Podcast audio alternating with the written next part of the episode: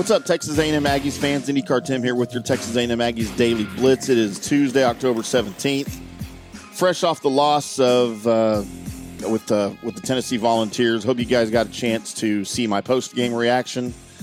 A little bit uh, heated, a little bit emotional in that rant, that nine minute rant.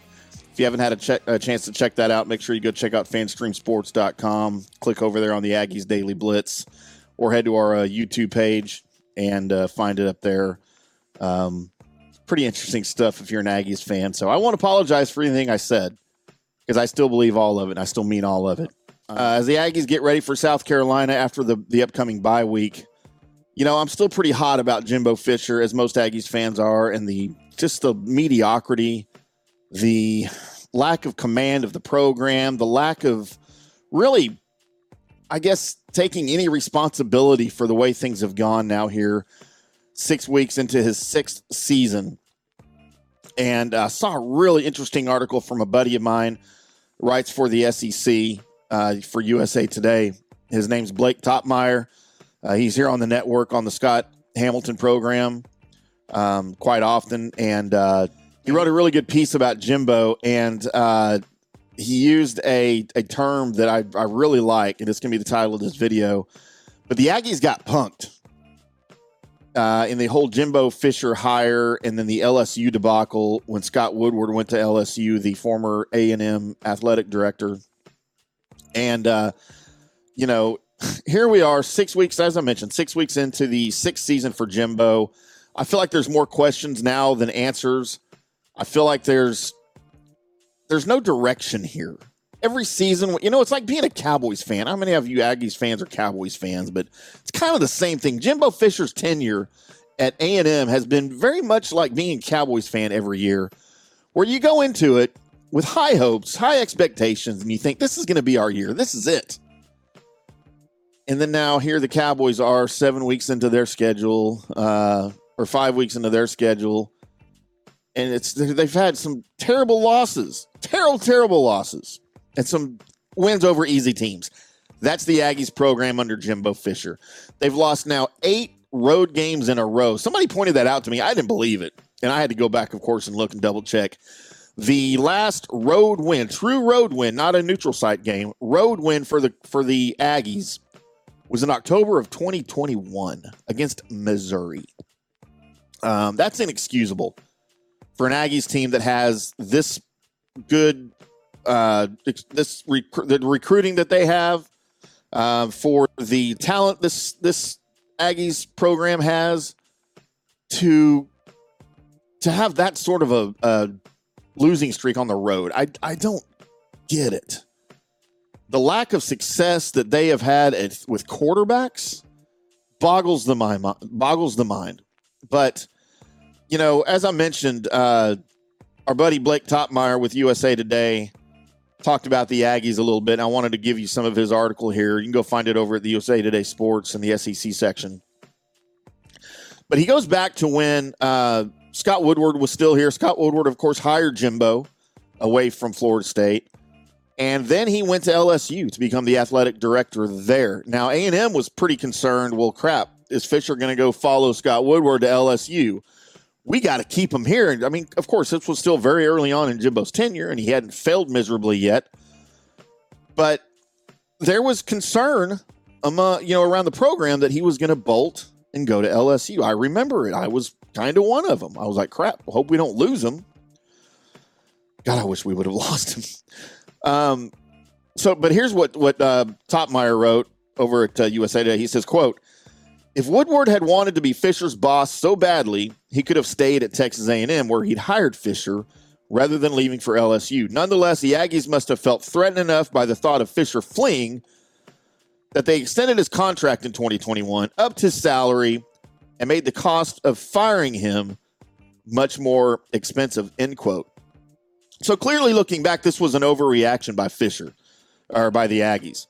Um, but of course, hindsight's twenty twenty. You didn't know that at the time. You thought he was the answer. You still thought he was going to be the guy to take you to a national title. He'd led Florida State to a title, although it had been years prior, and he had already worn out his welcome in Tallahassee. Talk to anybody that's a Florida State fan, and they'll tell you Uh, he was not welcome in Tallahassee anymore. They were ready for him to go, and the Aggies did him a favor.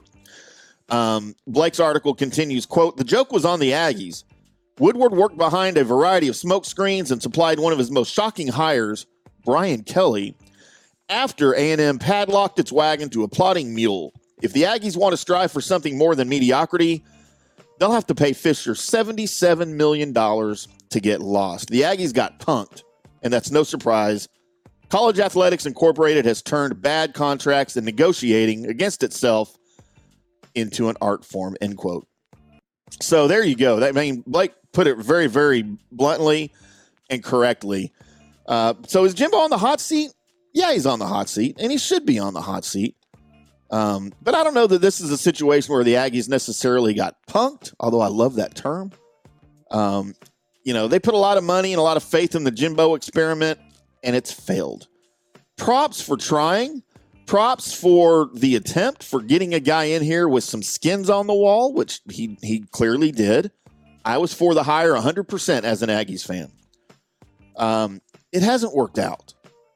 Uh, the Aggies can certainly be blamed for throwing more money at him, extending the contract. He's under contract through 2031 at this point, and he's literally done nothing to warrant no division titles, no conference titles, no national championship appearances, no national championships, no college football playoff appearances.